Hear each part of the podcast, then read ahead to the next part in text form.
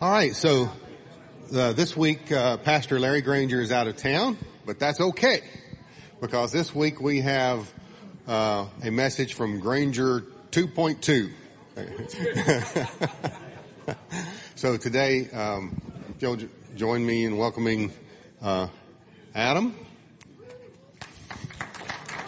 He has a message for us, and uh, we'll, we'll pray for him and move on from there. Heavenly Father, we thank you for speaking to us.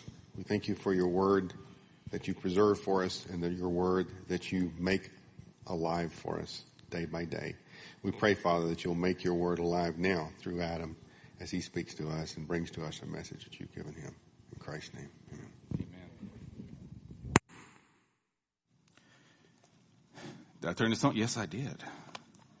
All right. Well, good morning. Happy USA birthday. It's a great day. I've traveled all over this world. America's not perfect, but it's the best place I've been to. So I will say that confidently, gladly. Um, and yes, we got our faults, and yes, things are kind of crazy sometimes, but I wouldn't trade it for anyone anywhere else. And that's from experience. That's not just theory.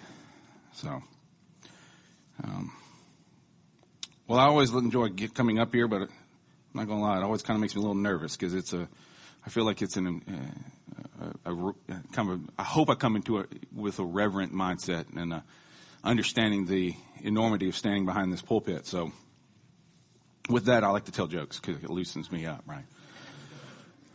So Larry, who's a photographer for a newspaper, was scheduled to meet a plane on the runway to take him on a job. So he jumps in, says, hit it to the pilot, and they take off.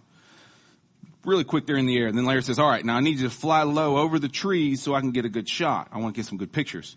The pilot said, what do you mean? And Larry says, listen, I need to take pictures for the paper. So will you please? And there was a long pause before the pilot asked in a shaky voice, you mean you're not my flying instructor? That's what we would call a case of mistaken identity. And that's what I want to talk about today is identity. Um, I feel like a lot of problems, never, never can you say all our problems are summed up into one thing, right? But I do believe a lot of our problems stem from a lack of identity or a mistaken identity.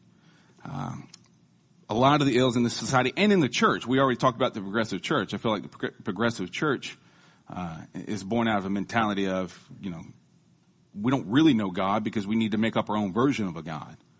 And so they, and they did it. And of course, it's not uh, an accurate version because now you, you're pulling things from thin air. Um, I think a lot of, a lot of times too many people are told to find their own truth. I hate that phrase, by the way. Ah, that's, I don't have a lot of pet peeves, but one of them is your own truth. I hate that because two truths cannot contradict each other, right? If they're contradictory, then one of them isn't true. So you, you really can't have your own truth. And what's even worse than that statement is finding your own truth within yourself.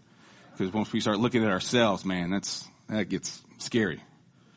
Um, and so people are trying to figure out who they are and they look within. Well, I think a lot of us, when I, when I first said it, most of y'all grown. I think that grown comes out of experience of trying to find yourself within yourself, right? Uh, people are offended way too easily. I know I, I tend to be antagonistic sometimes, so I'm kind of the wrong end of this, this side of things because I like to poke and pester, and the lady up here right in front can tell you because I pester her to the too many times, a lot. It's only because I love her. But I think people get offended too easily, and a lot of it's because you're on shaky ground, right? You, you, are not confident in who you are. You're not confident in what you're doing, and so when you're not, uh, it's easy to get offended because now your your is being shaken, and you don't have something to fall back on and say, "Well, that's not you know really true." You can't say that, and so now you're you're getting all wound up and, and frustrated. So what I want to talk about is what is. We always talk about have your you know we tell people get your identity from Christ, get your identity in Christ. But what I want to do today is break that down, right? This is not going to be a great revelation. I'm not going to say anything today that you're going to be like, man, I've never heard that before. But what I hope is that it encourages you, strengthens you, and gets you in a mindset to say, yeah, I know who I am in Christ because of this. And this is what I'm going to do because of that, right? And so, cause sometimes I think we need a refresher course, right? As, as the, the, I like to call Pastor Dad likes to say, we leak, right? We forget. We, we, you know, we hear all these voices coming from everywhere. And so we forget for a moment who we really are. And so I, I, my prayer today is that we all walk away knowing who we are in God and what we're going to do with that, right? So for us to have that productive walk, we must start with our identity. We must look, must look at who we are in Christ. And by understanding what it means to have our identity in Christ and to actually walk that out, that's where we find true purpose. That's where we find contentment, which I think is a word we don't use enough. And it gives us the ability to truly love those around us. So that's my goal. So I'm going to pray again because I don't think you can pray too many times, right? Lord Jesus, I pray that you just replace me. I, I pray that your spirit just, it's your words, not mine. And that what you want to convey gets conveyed. And so I just, I pray right now that you step in and uh, you take over and that what your goal is for today is accomplished. And so it's your name we pray. Amen. Um, if you can, turn to Ephesians 1. We're going to read verse 3. I should have told you a second ago. I'll give you a second to get there. This is kind of the baseline for it, but I'm going to go through a ton of scriptures. Okay, so we're going to read this one together, but the rest I'm just going to kind of, I don't want to say fly through because I never want to you know, just run through scripture per se. Um, but uh, there will be a lot of scriptures, but this is kind of the beginning and kind of the, the basis, if you will. So Ephesians 1, verse 3, and if you will stand while we read this, if you can, if you can't, totally understand. No one's going to point fingers at you. Starting verse 3.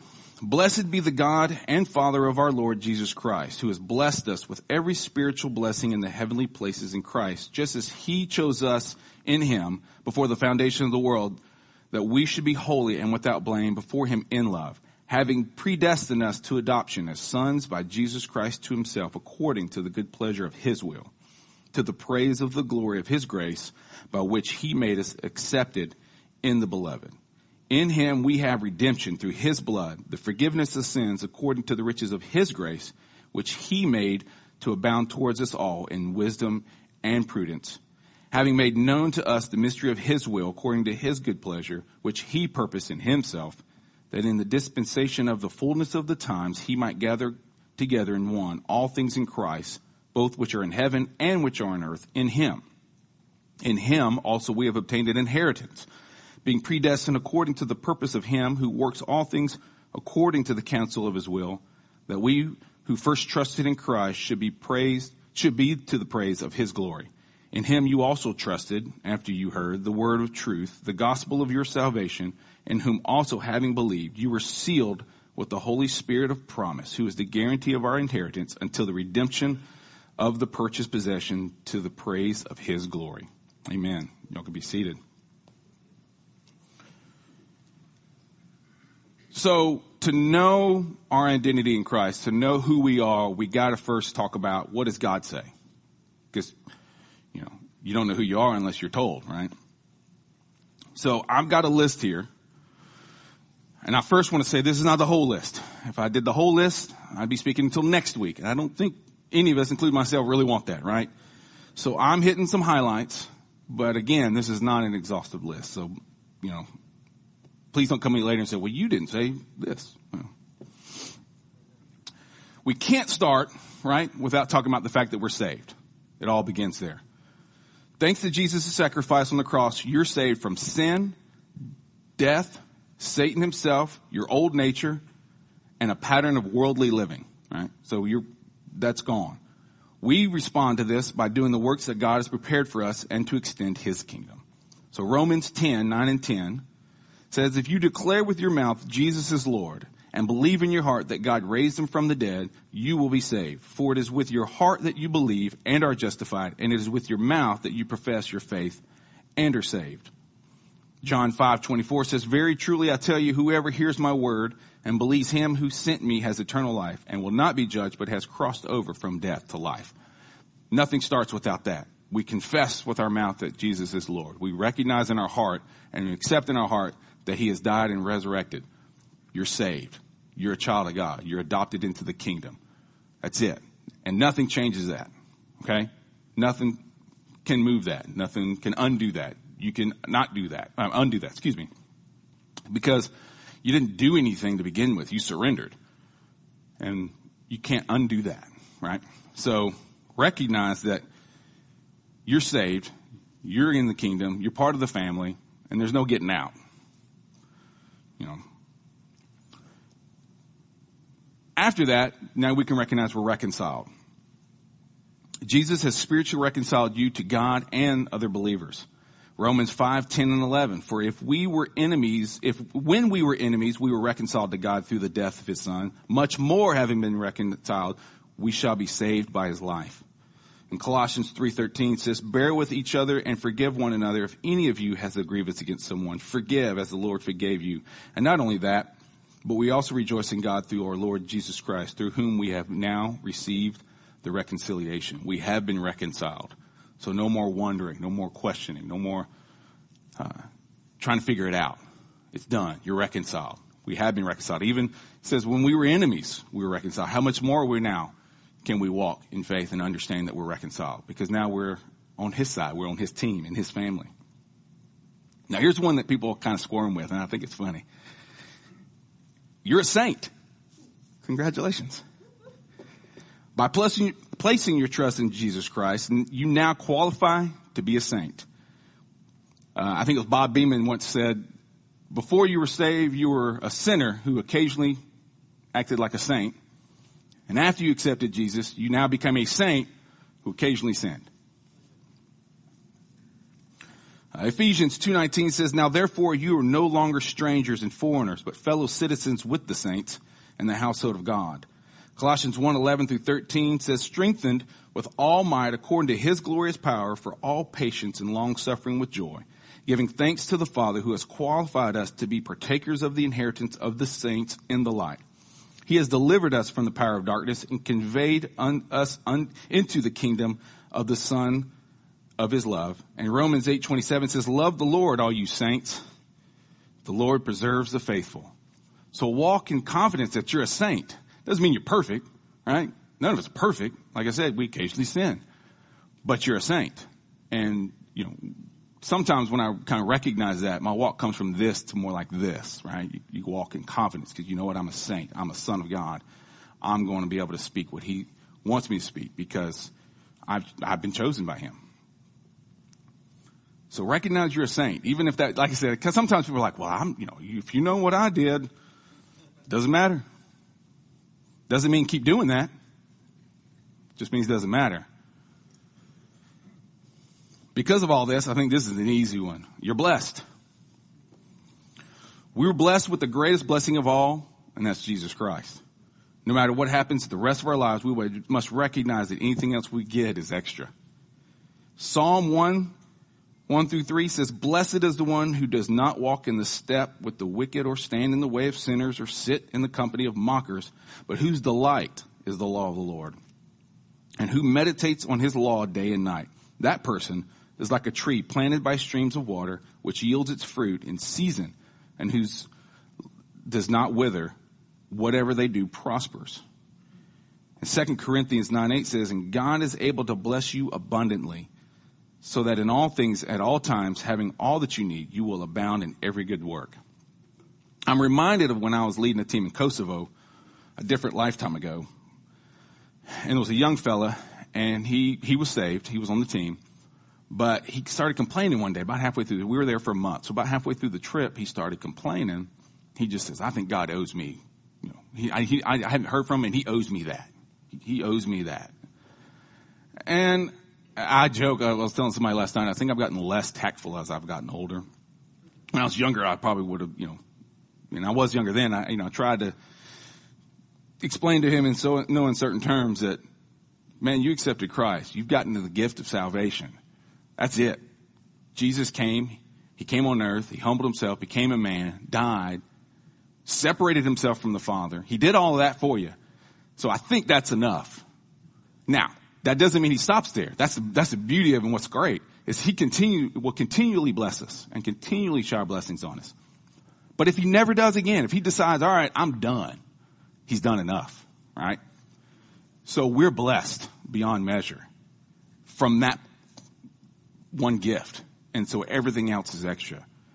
And so we walk in an idea and a mindset of we're blessed. I'm, I've been taken care of. Period.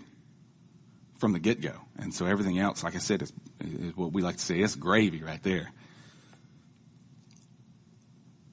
Because of Jesus, because of our Lord, you're gifted. God has given us all special abilities that He wants us to use in, in our own personal ministry. We must take all the gifts that He gives us and us, excuse me, that He gives us and us those gives to the Father His kingdom. Ephesians 2.10 says, For we are God's handiwork, created in Christ Jesus to do good works, which God prepared in advance for us to do. 1 Peter 4.10 1011 says, each of you should use whatever gift you have received to serve others as faithful stewards of God's grace in its various forms. If anyone speaks, they should do so as one who speaks the very words of God. If anyone serves, they should do so with the strength God provides, so that in all things God may be praised through Jesus Christ. To him be the glory and the power forever and ever. You're a gift. You're, well, you are a gift, but you're also gifted. You have a gift, every one of you, whether it be you know, songwriter, singer,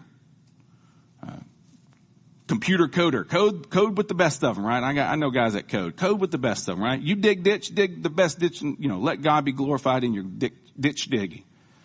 All right? You got a gift. Exercise it and let it be a, a avenue to glorify Jesus. Now, how do I glorify Jesus by di- digging a ditch? because somebody says, man, you're really working hard. You really get into that. Why are you into that so much? Well, let me tell you why. Because Jesus empowers me. Jesus gives me strength. I am digging this ditch and praying to him at the same time. And it's giving me a mindset and giving me a mentality to just focus on him. And all of a sudden now you have a conversation going, right? Now you're talking. Now you're glorifying Jesus while you're just putting a hole in the ground. Don't ever think that whatever you're doing is less than. You're in the place that God has placed you. You're doing the thing that God has called you to do. And your gifting is there for a reason. I took a counseling course years ago. Um, and we had this, we had to take a temperament test. And the short of it is, the way they describe was temperament is not your personality. Your personality is made up of your temperament, which is what God, how God created you from the beginning and your environment and life experience produces your personality. But at the root of it all is your temperament, right? How you're wired, what you think, you know, what your tendencies may be, right? And so I learned really quick in that because I, you know, some of you may be shocked by this. I was a little arrogant as a young guy, right? And so, yeah, right. To what?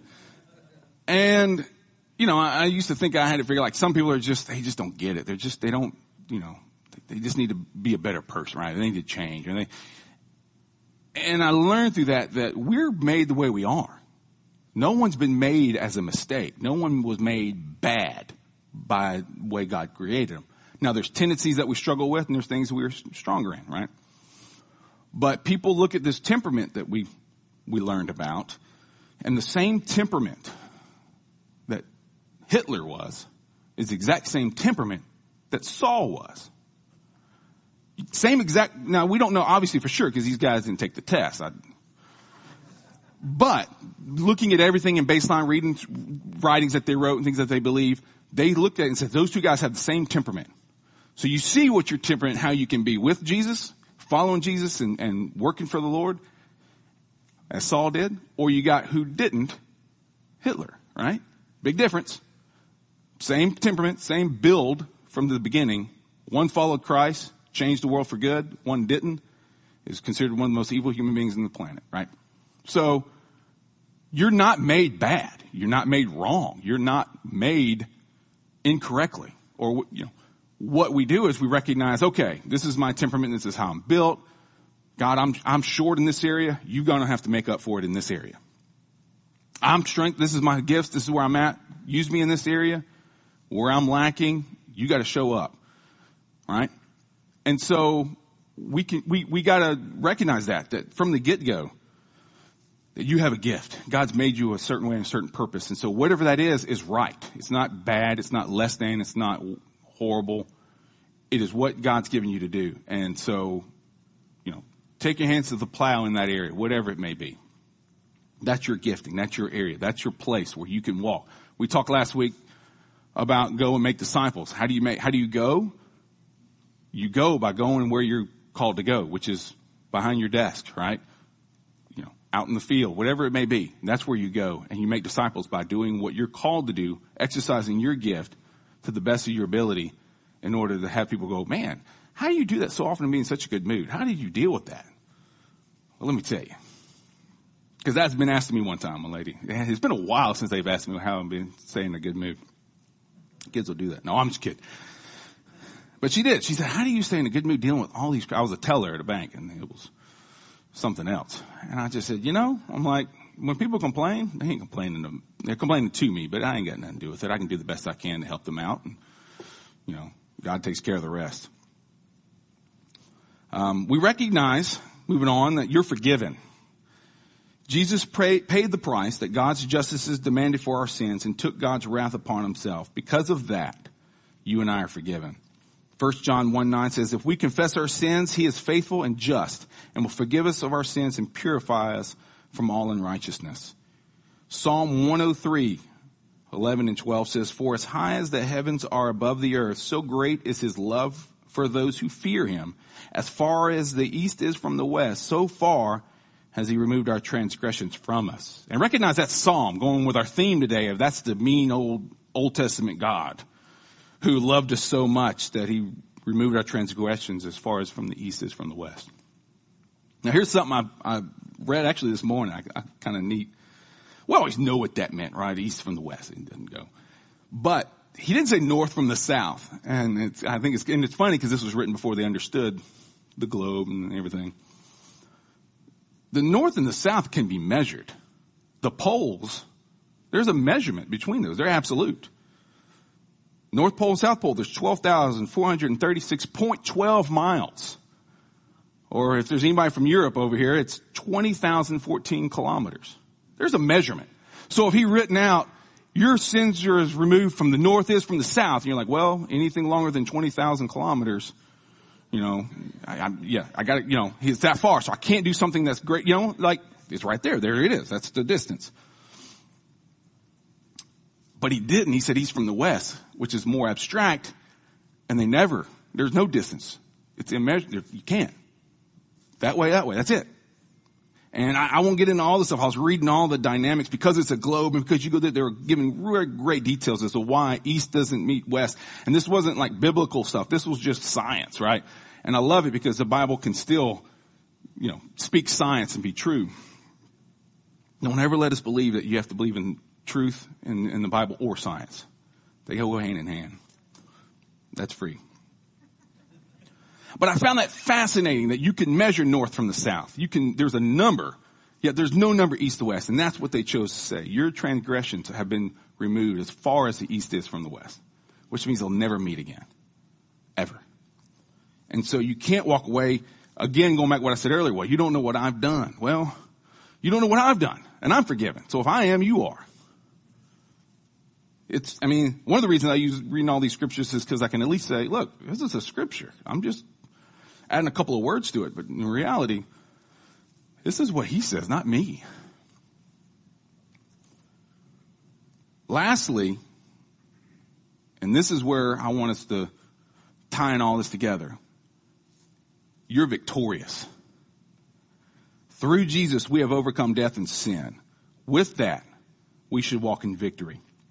1 John 5, 4 says, For whatever is born of God overcomes the world. And this is the victory that has overcome the world, our faith. Who is he who overcomes the world but he who believes that Jesus is the son of God? John 16, 33 says, I have told you these things so that in me you may have peace. In this world you will have trouble, but take heart. I have overcome the world. And I love that line because it didn't say, you know, have faith in me everything goes away. And say, hey, you walk with me everything's, you know, everything's perfect. You'll have no trouble. He didn't say stop enduring life. It says, in this world you will have trouble, but take heart. I have overcome the world. That's when you can, in the confidence of the Lord and walking in the identity of who I am in Christ, I can put my hands to the plow and I can go forward.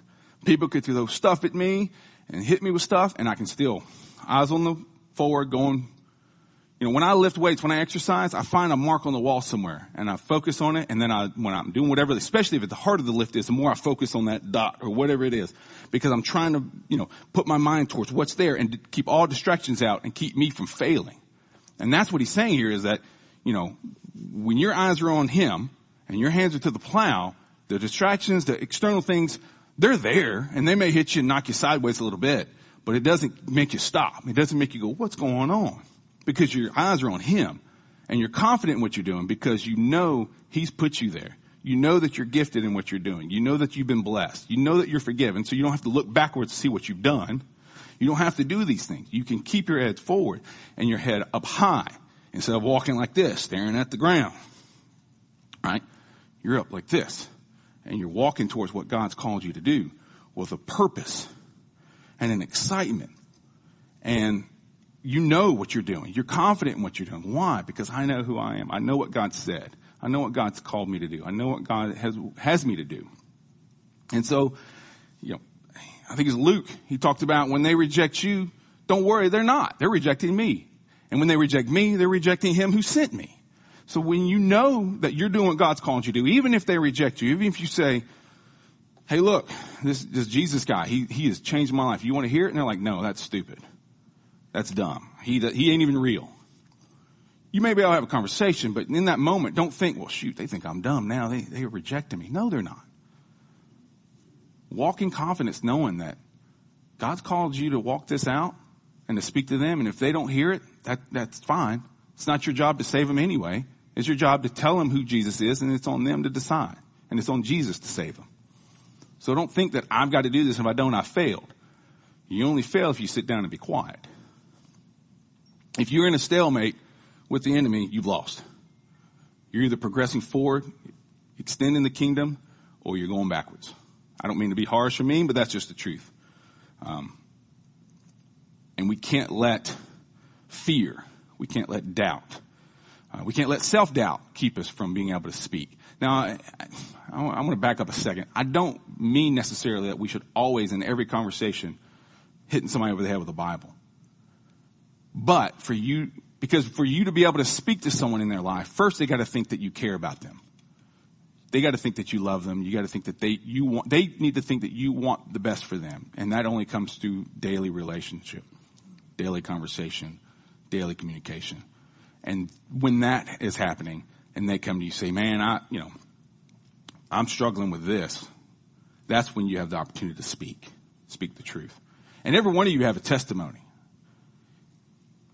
You know, I was here and I hated who I was.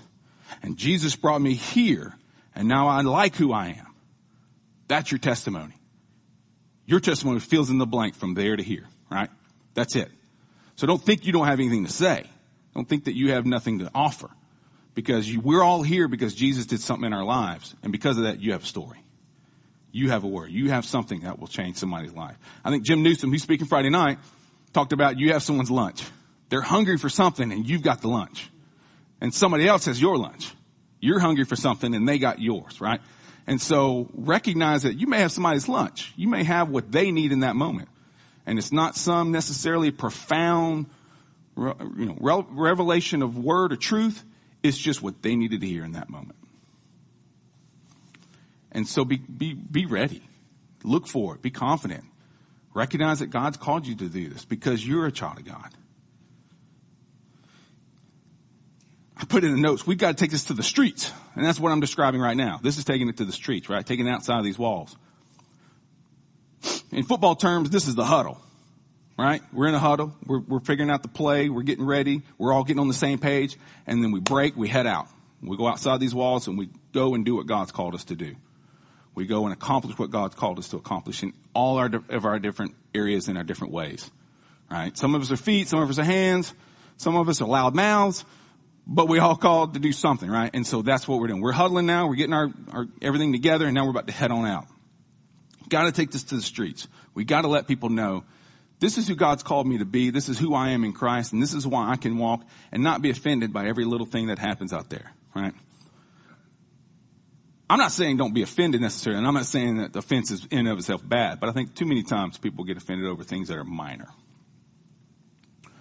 Walking in confidence to the Lord means we can fulfill the calling of God has on us with no hesitation because we recognize it's Him doing it anyways. It's Him doing it through us. So it's not me who's doing it. I get to partake, as, as Kevin mentioned, I get to be a part, but it's Him who's doing it. I just get to play my part.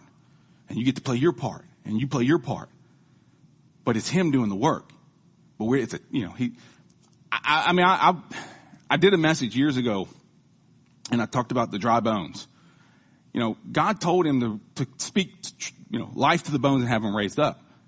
Now, could God have just done it? Sure. He could have just been like, all right, go ahead and get up dry bones. But he had, he, he allowed his prophet to partake. Because he wants to do it with us, right? He wants us to be, that's the whole point. He wants us to be a part of what he's doing. But it's him that's doing it. And so when we recognize that, then we, the pressure comes off. It's like, you know, I have to get this done. No, just go and walk in where God's called you to walk and he'll get it done. He'll use you. He'll, he'll speak. Um, he may even take over. I, I, have told this from here before. I, I led a guy to Christ and I to this day don't know what I said. The Holy Spirit literally took over, spoke, God walked away, uh, believing in Jesus. And I remember walking down the road after we left and Claire, my sister-in-law now said, that's the most you know, powerful thing I've ever heard you say. And I'm like, that's awesome. Can you tell me what I said? you know, I, like I said, and I, I won't get re- rehash all that, but yeah, I, I, I walked away from it having no idea what I said. I literally could say that day, it wasn't me. I did nothing. I was there. I was a vessel. And so don't put so much on yourself to think you've got to do it all. The Holy Spirit will take over. I walked in this morning with no idea what I was going to talk about. No, I'm kidding. uh, one of my kids did ask me, he saw me doing notes. He said, what are you doing that for? I said, well, I got to, you know, the Lord gives me direction. I put it on paper. I pray. We talk. He goes, well, I thought you just walked up there and just kind of said whatever you thought. no. But the Holy Spirit will take over. And I say that from experience, not from theory. So don't think that you have to have all the words and all, you know, everything. He will take over. We got to be able to talk about our identity. You know, I, I used that example earlier. There was a guy I was friends with and he was agnostic and he kind of was you know, lightly making fun of me and, and the fact that I have a faith and I believe. And he goes, well, what, what is the core of it? Why do you believe in Jesus? I said, well, I saw who I was without him and I saw who I was with him and I like the guy better with him than the guy that was without him. I, I can't simplify it more than that. This guy walking with him was a much better person, much better husband, and the guy without him was not. And so I thought, well, if I walk with him, I like who I am. If I don't, I didn't like that guy. That was it. And he, he had nothing but, okay, yeah, okay. I didn't, you know, nothing changed that day. He didn't change his faith. He didn't, but I think I sowed a seed there to let him know this is why I do what I, you know, this is why I walk with him. Nothing profound. I didn't pull out 400 scriptures like I did today. I just said, that's it. And he couldn't even argue. I mentioned this, I'll say it again. Let us not think that this means we have no trouble. It means we can walk through it. It doesn't mean everything's easy. It means that we can make it and that we know we can make it. You don't sit there and wring your hands and go, well, how am I going to make it through this struggle? How am I going to do this? What is going to happen? Concerns one thing, worries another. Concern has your attention. Concern has you focused and looking at what you can do and what needs to be done. Worry means that there's a piece of you that believes God's not enough. And so we can walk when we know who we are in Christ and we know who, who Jesus called us to be, then we know he's going to take care of it. Yes, we all get to a place where like, man, I don't know what's going to happen. And it's one thing to say, I don't know what's going to happen, but it's another to say, I don't know what's going to happen and I don't know if it's going to work out well. We got to walk in, uh, understanding that Jesus is going to do what he wants. God's going to do what he has to do to make things happen the way he wants them to happen. And we got to walk in confidence that that's going to be. It may not be the way we think it's going to be. I can tell you how many times I had my plan set in place and I knew exactly where I needed to be and how it's going to work out, and then it went the other way because God had a different plan. Um, but worked out His way. You know, Erin and I tried to have kids for years. I had to come to a place where I understood that I, I had to be okay with God if we didn't have kids. And then we had kids. To the point I was like, you know, God, I'm good. And I got somebody else's kids. And uh, we adopted our last one. That's a terrible statement. I love him to death. He's a Granger through and through. But God kept blessing us, kept blessing us. And, but it started with me saying, you know what, God, I'm good whether you do or not, right? I recognize, but we look back and we're like, you know, we had kids when we tried to have kids, I don't think it'd have been so good.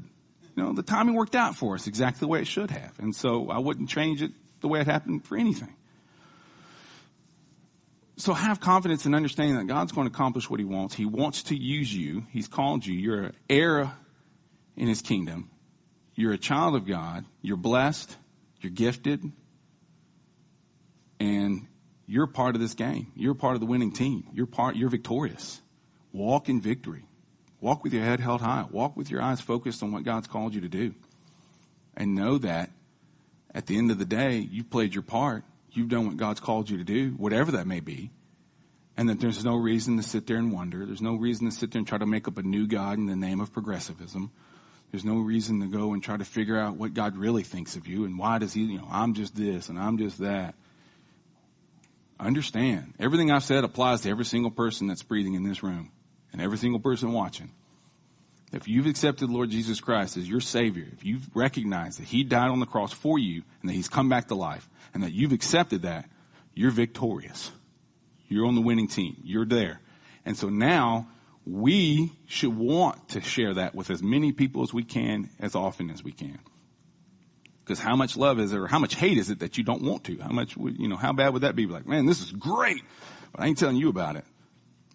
We should want to be able to describe and we can do that because our confidence in Christ, right? Our, our understanding of what He says about us, and that we want to share with others what He says about them. So walk away. I hope you can walk away from today be able to walk with your head held high, your eyes on the prize, and know who God's called you to be. Know what He says about you and know what He wants you to do. That may take some redirection. That may take some changes for some. That may mean, hey, I'm doing, I'm exactly where I need to be. I'm going to keep doing it, right? But whatever the case may be, walk in knowing who you are, who God says you are, and what you're able to accomplish. Amen.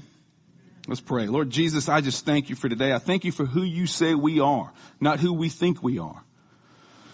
I thank you for your love for us, that you're willing to, to sacrifice your life, Lord Jesus. And I just thank you that you're willing to step out there and, and use us, that you're willing to let us be a part of what you're called to do. And so let us do that in confidence. Let us do that uh, in a manner that's victorious. Let us do that in a way that we recognize you are the one doing it all and we're, we're just happily part of what you're doing. I pray that we can uh, have opportunity this week. I pray that everybody that's listening to this right now will seek an opportunity this week to share who you are in some manner and that we'll, we'll see the opportunity and be able to act upon that. I just pray that you just give us a chance. Let us speak your goodness. Let us glorify you. Because at the end of all this, who we are in you is to turn around and glorify you, is to praise you, is to lift you up, and is to bless you, is to make you the one that we point to in all the things that we're able to accomplish and all the things we're able to do is just so that we can turn around and glorify you and to praise you and to recognize you as the one who's done it all. So we thank you, we bless you, and I just, again, I pray that you just give us all opportunity this week. And so next week we can come back to our huddle and brag about the things you've done. So we thank you, we glorify you, and we praise you, and it's in your name we come together. Amen.